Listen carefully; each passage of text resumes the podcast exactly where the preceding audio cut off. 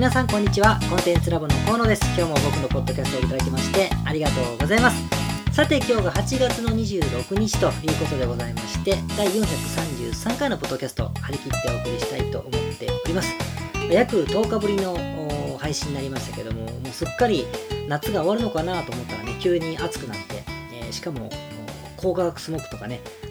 僕は東京にいるので出たりとかしてですねなんかまた夏が来た感じで嬉しい今日この頃でございますが皆様いかがお過ごしでしょうか。今日もあのいつものごとくですねメインのトピックそして海外渡航期そして僕の近況報告ということで進めていきたいと思って、えー、おります。で今日のトピックはですねタイトルを毎月自動でお金が入るビジネスのよくある誤解という話をしたいなと思っておりまして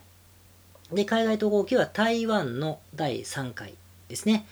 で、えー、まあまあ僕の近況は最後にちょろっとお話をしましょう。ということで、早速、えー、今日のトピックから進めていきたいと思うんですが、毎月自動でお金が入るビジネスのよくある話、よくある誤解だ。よくある誤解の話をしたいんだけども、まあ、なぜかあこういう話をしようと思ったかというと、まあ、結構こういう話が、まあ、聞かれるんですよね。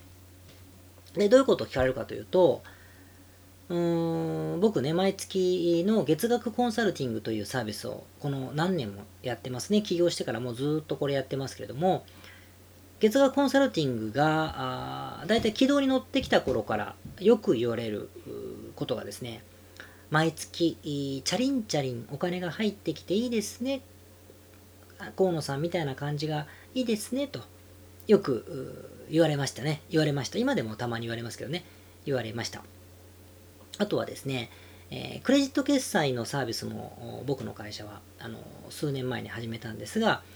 クレジット決済というのはね、お客様が利用されると、その分手数料をいただくようなサービスですから、お客様というのは店舗のことですね。ですから、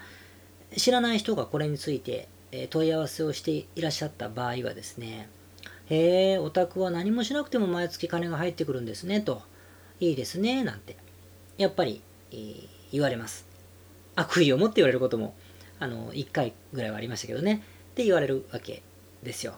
あと、えー、実際のコンサルティングを希望なさるようなね、方の場合でも、まあ、河野さんみたいに、毎月勝手にお金が入ってくるビジネスをしたいんですよね、と。なので、コンサルティングを僕もしたいんだ、私もしたいんだという話を相談する方も、いまだにもちろんいらっしゃいますね。だって僕の仕事がそうですからね。コンサルティングだから、そうやってやる方もいらっしゃると。いうことで、まあ、とにかくみんな毎月チャリンチャリン入ってくるというあたりに、えー、反応してるというか、興味を持つんだろうなと。好きだなってことを僕らもそうだろうと思うけど、好きだなってことなわけですよ。でだからまあ今日はこういう話を余計しようと思ったんですけれども、で、えー、ちなみにですね、先ほどおっしゃってたようなコメント、皆様がおっしゃってるようなコメントは、全部誤解なんですね。全部誤解なんです。あの、毎月勝手にお金が入ってきたりはしませんよ。するわけないですね。毎月勝手にお金が入ってくることはないんですね。で、ちょっときつい言い方に言い直しますと、毎月勝手にお金が入ってくるビジネスというのはきっとないです。勝手に入ってくるビジネスはきっとないんですね。で、誤解があるといけないので、言い直すとですね、事実に言い直すと、毎月お金が入ってくることが見込めるビジネスは当然存在するし、僕のやってるサービスもほとんどが毎月お金が入ってくることが見込めるビジネスであることは間違いないと思うんだけども、毎月勝手にお金が入ってくるビジネスではないということなんですよね。これを履き違えて、さっきのいいですね、みたいな話になると、なるとですね、その、そのせいで、えー、月額課金のストックビジネスと呼ばれてますけど、月額課金のサービスを目指すとですね、実際成し遂げた時とか成し遂げようとしてる最中に、思惑と違いすぎてですね、ショックで寝込むんですよね。ショックで寝込む。寝込むことないけど寝込むんですよ。ってことがあるので、今日はまあ僕なりに自分もやってますんでですね、月額課金というもののビジネスモデルについて、いいところも悪いところも少しピックアップして、えー、正しい理解を話してみようかなと思って、えー、おります。まあ、もう当然月額課金っていろいろあってね、あのコンサルティングとかコーチングで顧問的な契約をするものも月額課金だろうし、何か、えー、コンテンツを提供していて、月額の読み放題、見放題みたいなものにする場合も月額課金サービスだし、健康食品を定期購入してもらうようなサービス、サブスクリプションサービスとか言いますけど、そういうものも月額課金のサービスということになると思うんですね。スポーツクラブでも月額課金だろうし、オンラインの、えーと、語学のレッスンのサービスでも月額課金ということはあり得るだろうなと思いますので、まあ、全てを総合して今日は話して、えいますね。じゃあ、まあ、早速いきたいんですけど、まず、いいところですね。いいところは、えさっきチャリンチャリン入ってきていいねって言った人と同じようなことなんだけども、いいところは、えすごく単純で、ビジネスはね、あのー、長続きさせるのってやっぱり重要じゃないですか。長続きすることがすごく重要なんですけれども、そこで、えー、すごく大事になるのが、顧客リストであるという話はもう散々この番組でもしてますので、えー、まあ、共感いただけると思うんですけれども、でその顧客リストが何で大事かということになると、それはやっぱりリピート購入が、あやっぱり長続きのためには命綱になるわけです。リピート購入が命綱になります。なので、そのリピート購入をしてもらおうと思って、顧客リストがすごく重要だから持ってる時に対して顧客に対してですね、リピートをしてくださいということで、あの手この手でいろんなことを努力していくわけですけれども、月額課金のサービスっていうのはこの顧客リストは当然手に入っていることになるんだけども、リピートしますよという約束手形を取り付けているようなものじゃないですか。なので、もちろん顧客リストがあればリピートっていうのは努力していけば見込めるんだけれども、これがね、あの、約束取り付けていることになるので、すごく大きく違ってですね、売上の見込みとか、見込みっていうのはほとんど予定ですよね。売上予定とか、まあ、イコールキャッシュフローですね。現金の流れっていうのの予定がすっごい立てやすいんですよね。で、そうなると、当たり前だけど、精神面としても、直近のお金が大丈夫だろうかという不安はすごく減る。まあ、ほとんどなくなるだろうし、あと戦略的にここに金を使おうと思った時に、予定が立ってるので、思いっきりやれるところがあるので、やっぱ商売進める上で、え、有利なんですよね。毎月1回リセットされる商売と比べればやっぱりすごく有利、まあ、心身ともに有利というか、ことになるので、おそらく月額課金のサービスにするいいところを、もう一言で言うとここですね。あの、ここに集約されていると思います。リピート回数というのが約束されているというのが非常にいいところ。だからさっきの人たちもいいですねという話になるし、僕もこの商売を選んでいることになるんだろうなというふうに思うんですよね。じゃあ今度、悪いところというか、あのそれに比例比例すると言いますか、反することで言いますと、まず一つ目はですね、制約するまで結構大変なんですね。あの、例えば、今時っていうのは健康食品は定額購入とか定期購入っていうのはすごくあのやってもらうことが醍醐味なんだけれども、それをね、定期購入してもらうっていうサービスをとにかく前面に出す人も増えてきましたね。増えてきました。あの、昔はね、一個一個買ってくれた方に月額購入を進めるというアップセリングの手法が多かったように思うんですけれども、最近はもう一発目の購入、初回購入からあの月額購入を進める人が、月額契約を進める人があの増えましたね。で、えー、やり方もですね、あの、ギリギリの売り方をしていて、初回限定4000円が、なんと今なら980円とかっていうね、85%オフみたいなキャンペーンを打つわけですよ。で、広告文とか、ランニングページとかもそれしか書いてなくて、で、当然みんな、お得だなと思って買ったりするんだけど、実はコピーをよく見るとですね、ページの一番下の方とかに、月額契約をした時の話ですよというふうに書いてたりするんですね。なので、えっと、当然そうなるとクレームになるじゃないですか。知らなかったみたいなことになって、お客さんがびっくりしちゃってですね、それで問題になってニュースになることも増えたというから目立ったんだろうなと思うんだけど、見方をこれ変えれば、あの当然やってる方はそれだけ定期購入が魅力的だと思ってるからこそやってる。だけど、制約のハードルが高いんですよ、低購読ってやっぱり。高いからそこまでしてでも、落とし込んでいきたいというものが現れてるから、っぱそれを見ても分かる通り、あれちょろいからやってるんじゃなくて、定額購読ってまとめやると難しいからこそ、あそこまでやるんだろうと思うんですよね。ですから制約までが結構大変であることは、やっぱり、あの間違いないなというふうに思います。まあ、もっと具体的に言いますと、例えばね、何かのコンテンツを提供したいとします。まあ、教材とかコースとか、えー、ノウハウみたいなものを提供したいとすると、学習参考書でもいいんだけれども、提供したいとしましょう。で、英語教材でもいいし、何かプログラミングのレッスンでもいいかもしれません。まあ、起業するためのプログラムかもしれないし、コースかもしれないけれども、そういったものを売るときにね、例えば英語だったら、初級者英文法パート1とか、えー、初級者英文法パート2とかって教材を作って、それぞれ3900円で販売したとしますよね。します。そうすると、あのー、で、さらにまた3冊目が、瞬間英作文練習帳とかまた3900円だったりすると、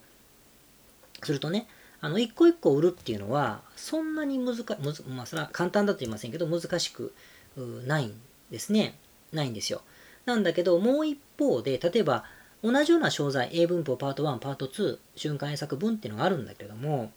こっちの方は、あの月額3900円を払うと、読み放題になりますよと、しかも毎月毎月新しいものが増えていきますよというサービスだった時にはですね、途端に契約をするのが難しくて、つまりコンバージョン率が下がるという傾向にあるんですね。で、なんでかっていうと、不思議ですよね。あのー、毎月おそらく1本程度教材を買おうとして、4000円ぐらい買おうとしたら使う金って同じじゃないですか。だけど、ハードルが急に下がる、上がるんですね。上がるんですよ。で、なんでかというと、あの毎月読み放題とか見放題とかのビジネスモデルにしてしまうと、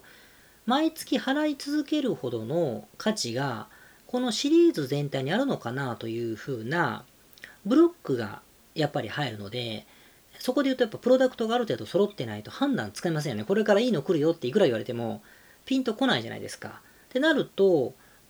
その、仕入れコストが情報の場合はないと言ってもですね、制作コストはやっぱりかかるので、その部分何倍も初期コストがかかることにやっぱりなるんですよね。さらには、1月間は無料にして、フリーミアムにして、2ヶ月目から継続される場合だけは課金されますよとかっていうふうにしていくことになるので、やはり一個一個売るよりははるかにハードルが上がっていくわけですね。で、コンサルティングとかコーチも同じで、例えばいわゆる3ヶ月間で成功しましょうとかね、えー、4ヶ月間の企業プログラコンサルティングコースですとかってやる分には、実はですね、そんなに制作、制作じゃないや、制約率というのは上げるのが難しくないんですね。まあそれは全然とぼけた人がやっちゃったら難しいかもしれないけども、まともにやればそこまで難しくないんですよ。なんだけど、毎月続く顧問契約というか、あのこういったものについても僕の会社はそうですけれども、こういうことをするとですね、途端に制約するのが、あの率がやっぱり下がるんですね。制約しないって話をしてるんじゃないですよ。率が下がるって話をしているわけで、だからこそ制約してもらうために、いろんなあことをやるわけですよ。いろんなことをやるし、いろんなことを用意しなくちゃいけないわけですけれども、まあやっぱり差がすごくあるわけですね。払うお金の額じゃないんですよ。だって、おそらく4ヶ月コースとかの方が月額で割り算すると高めに設定してある場合が多いですから、明らかに高い場合が多いんだけれども、ハードルの問題でね、心理的ハードルの問題で、やっぱりあの月額の方が制約率は上げるのは難しくなるだろうなと思いますね。なんか聞いてると嫌になりますか？でも大変でしょ？だからこそさっきの良いところ、あの制約まで結構大変だとしても、リピート回数が約束されるっていうメリットは非常に強烈であるということがあの言いたいわけですね。で、さらにあります。さらに、えー、しんどいこと、それと引き合いにしんどいことって何かというと、じゃあ入ったら、結局でもその苦労があって毎月のね、契約ができたら、あと自動的にチャリンチャリンで楽なんでしょうという人も中にはまだいてね、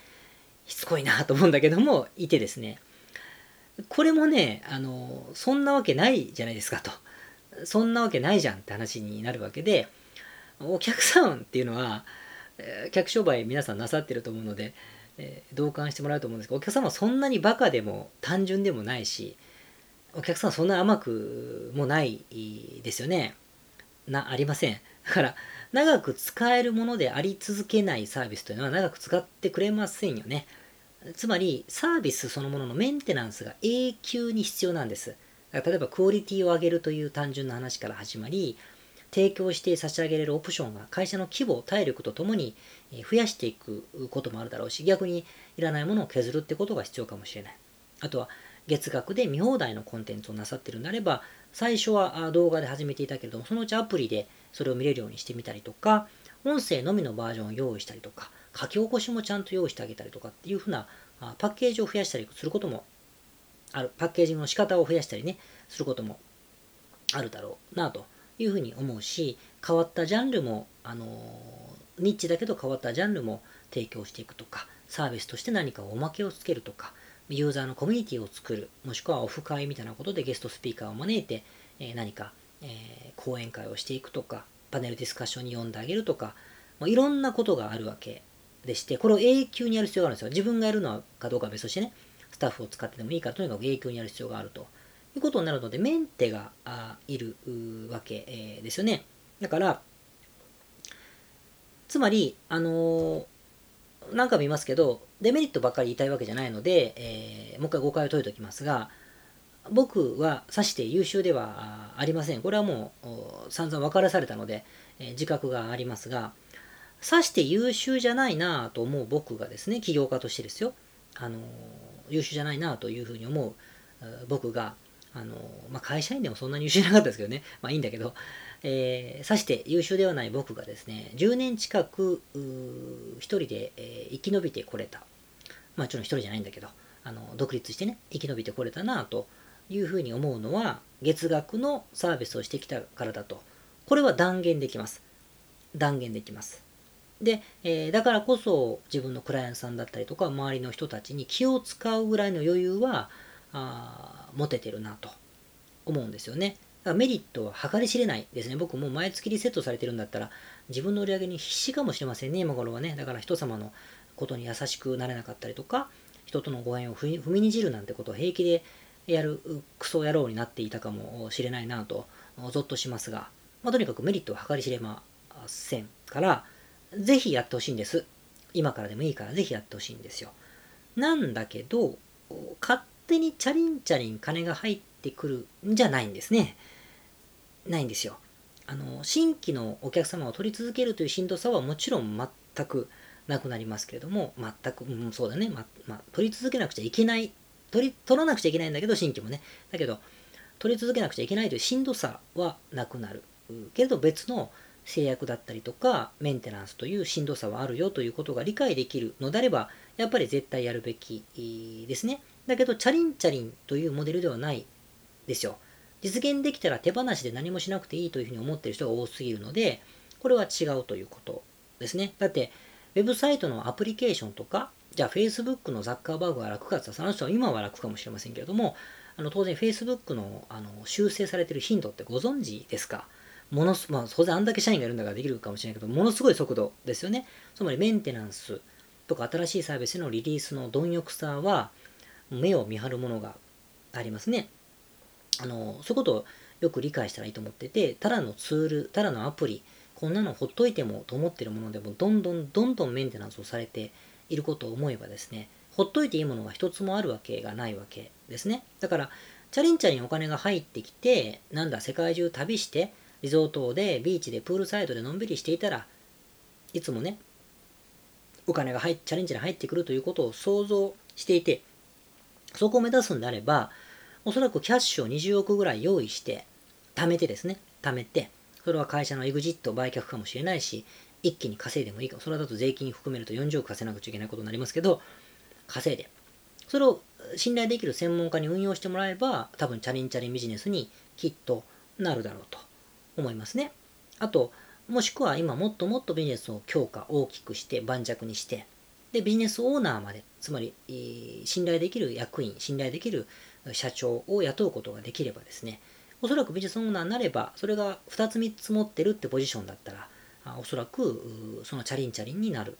だろうなと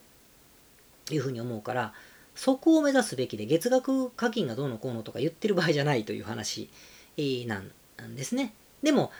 じゃあオチがあって、でもその場合は結局は20億のお金とか、うんと、ビジネスオーナーになるとかっていうのは結局楽をするために今あしんどいことをしていくしかこれで実現できないので結局チャリンチャリンには今ならないじゃないのって話になるわけですよね。だからビジネスだから面白いんだけどなんでこれはあの先輩方とかね、え、同志の皆様にはですね物足りないコメントで最後終わりますがやっぱりチャリンチャリンというものがイコール企業だと思ってる人はやっぱり世の中舐めてるということを自覚して、えー、やっぱりちゃんとやるしかねえかって割り切った方が多分ね、楽に儲かりますよ。楽に儲かるし、チャリンチャリンに、なんだろう、まあ、結構雰囲気は似てるような状況にはなると思いますよ、努力すればね。だけども、想像してるものではないということを分かってる方がいいんじゃないかなというふうに思うという話でございました。まあまあ、もしチャリンチャリンに本当になることをご存知だったら、ぜひ教えて、え、いただきたいなというふうに思いますね。はい、それでは今日のトピックは以上でございまして、えー、続きまして、海外渡航期でございましてね、台湾、夏に台湾行きましたんで、えー、その3回目ですね、今回で終わるとか言いながら今回もちょっと話してみようと思ったんですけれども、あのね、話変わりますけど、皆さんね、大阪出身です、僕は。もう大阪より東京の方が東京っていうか神奈川、東京の方がいる時間が長くなりましたけども、東京にいるの長いけど大阪出身でございましてね、大阪の人間に美味しいたこ焼き屋を教えてくださいと。聞いたことは一度や二度はありますか？僕は結構聞かれることがあのありましたね、昔は。今大阪の出身ってあんまり知らない人もいるので聞かれませんけども、聞かれることがありますと。で、僕自身もじゃあどう思うかって話なんだけども、大阪はたこ焼きの街ですから、さぞ美味しい店があるんだろうと。昔僕も上上上京してきた頃は、こんなん大阪やと通用せえへんで、みたいなことをね、もう、わあ、もう大阪の人めんどくさいみたいなことも言ったこともあったと思います。けども、けどもですね、あの今だったら間違いなくですね、僕は銀だこが一番うまいって言うと 思うんですよね。で、これって笑い話とかでもなってますけど、多分ね、8割ぐらいの大阪人がね、銀だこって言うんじゃないかと僕は思っていて、大阪発でも何でもないですよね。でもね、やっぱうまいんすよ。ちょっと反則なぐらいうまくた。たこ焼きみたいな食べ物で、あれって油でほとんど外側を揚げてカリカリにしますんでね。ちょっとたこ焼きとは違うんですけれども、でもたこ焼きとしてラインナップされちゃうと、やっぱうまい。食感としてはすごく美味しいってことになるわけですね。っていう笑い話があります。で、もちろん大阪の人はご存知のように三角公園にある小粒のたこ焼きのね、老舗があって、あれはおやつみたいにして若い子が食べてるし、今でも僕は帰ると食べたくなりますが、みたいな、その、ソウルフードみたいなものがありますけれども、なんか別なんですよ。だから、美味しいたこ焼きは何？全員が喜ぶだろうなと思うものを聞かれたら銀だこって言っちゃうだろうなと。ってことがあるんですけど、実はそれと同じことが台湾でも起こりましてですね、何かというと、あの、小籠包、天津の小籠包がね、我々、僕も好きですけど、あの、まあ、妻も好きなんで、あの夫婦でですね、まあ、何軒か食べようねということで調べましてですね、人気の店だったりとか、なんかね、いろいろ見て食べたんですよ。食べたんですけど、結果としてはですね、あの僕の家の近くにも実はあるんですけども、日本にも進出済みの天台本、有名な天台本という小籠包屋さん、世界中に展開してますけどね、えここのが一番うまかったです。一番うまかったですね。だからもうロスでも僕天体本行ったんですけど、どんだけ好きなんだって話ですが、やっぱね、どこで食ってもうまいですね。だからこれ銀だこ化だなと。たこ焼きの銀だこ化じゃないかと思って一人で、えー、笑ってました。マジうまいですよ。味も同じですしね。じゃあなんで食うんだって話なんだけど、うまいんだからしょうがないじゃないですかと。いうことでございまして、好みがあるんだろうけれども、台湾においても日本に食える、日本で食える天体本が一番うまかったということでしたね。僕は天体本では空心菜のあのガーリック炒めみたいなやつと、あの当然小籠包と、あとは何だったっけ、えっと、チャーハンですね。すげえなと思っていつも食ってますけれども、なことでございました。でね、しかもね、僕、今回は、あの、あんまり誰ともお会いしませんでしたが、前回行った時は、あの、いろんな方にご案内いただいてですね、美味しい店がありますって連れてってくれようとした方が、3人いてですね、3人とも予約してくださった店が天体本でした。だからあの天体本はやっぱり現地の人にとっても美味しいということなんだろうなと勝手に僕は想像していますので多分小籠包の銀だこ版なんだなと思って天体本恐るべしだなと思って、えー、見ましたんで皆さん迷わずバカにせず台湾行ってもですね天体本本店とか行って食べていただけると変わらぬ味で舌包みを打つんじゃないかななんて、えー、思って、えー、おりいますねでもね台湾はなんかねビールがね1種類しかなくてね台湾ビールってなんか僕は見るの1種類しかないんだけど薄いんですよねまあ南国だからかわからないけどすっごいライトなビールなのでラガー系のビールがお好きな人とかはですね、物足りないと思う。まあ日本のビールもありますからそれを飲んだらいいと思うんだけど、もうちょっとバリエーションがあるとビール面白いななんて思って見てましたけどね。まあまあそんなところで、えー、ございます。まあちょっと台湾編はこれで終わりまして、また次からは違うお話をしたいなと思っております。えー、続きまして、えー、僕の近況でございますが、これはまあ読み飛ばしてっていうか聞き飛ばしてもらったらいいと思うんですけど、あのね、あのちょっと変わっったスポーツに取り組んでまして小学校4年生の娘がですねバドミントンにハマってるハマってるらしいですで小学校のクラブ活動が今小学校でもあるそうですねまあ中学高校の部活みたいなものじゃないんだけど遊びみたいなものでクラブに入るんですってでスポーツとかやったりするんですけどもそれでバドミントンに彼女は入ったそうでなんか上手くなりたいということだったので、えー、時間が空いたらですね、えー付き合ってます。練習に付き合ってましてですね。あのでも僕はね、やったことないんですよ、バドミントン。ちょっと遊びでちょっとぐらいやったことありますけど、やったことないんですよ。だからよくわかんないので、ラケットの持ちから、持ち方からね、あの理屈の男ですから、あの YouTube で調べまして、一緒に見てこうやるらしいよとかつって、一緒にステップアップしてる感じがしまして、同じペースでちょっと上達してますね。で、えっ、ー、と、ちょっとこの前も仕事の合間に2時間ぐらい時間があったので、近くの公園に行ってですね、一緒にやってたんですが、あのバックハンドっていうんですか、それとか結構2人で、え練習しましてですね、え大うまくなったなという今日この頃で、まあ結構今しかないですから、この人はもう一生懸命、僕はこういうの一生懸命やろうって、まあ、反省したのでね、あの一生懸命やるぞってことで一生懸命やってますんで、実は僕は超、超うまくなるかもしれませんので、超うまくなったらまた腕前をお見せしたいなと 思って、えー、おります。本当はね、僕があの好きだったりとか得意だったりしますんで、サーフィンとか、あのスケートボードとか、まあ冬だったらスノボーとかね、スノボーはもうサーフィンばっかり行っていかなくなりましたけど、そういう横乗り系のものをね、やってくれたりすると、すっごい楽しいなと思うんだけれども、まあそんな風になるわけないので、えー、やるからには本気で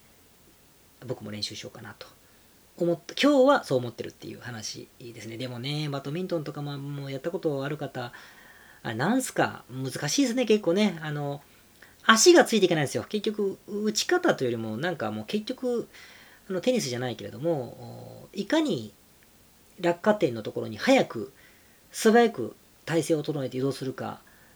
なんじゃないですか、きっと僕はそう理解したんですが、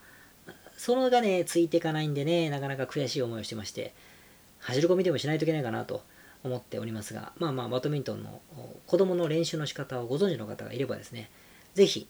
ご意見募集したいと思って、えー、おります。それでは、勝手な話で今日は終わりたいと思いますが、皆様、週末でございます。えー、8月も終わりに近づいておりますので、より遊ぶ方、より仕事をする方、お互い頑張っていきましょう。ありがとうございました。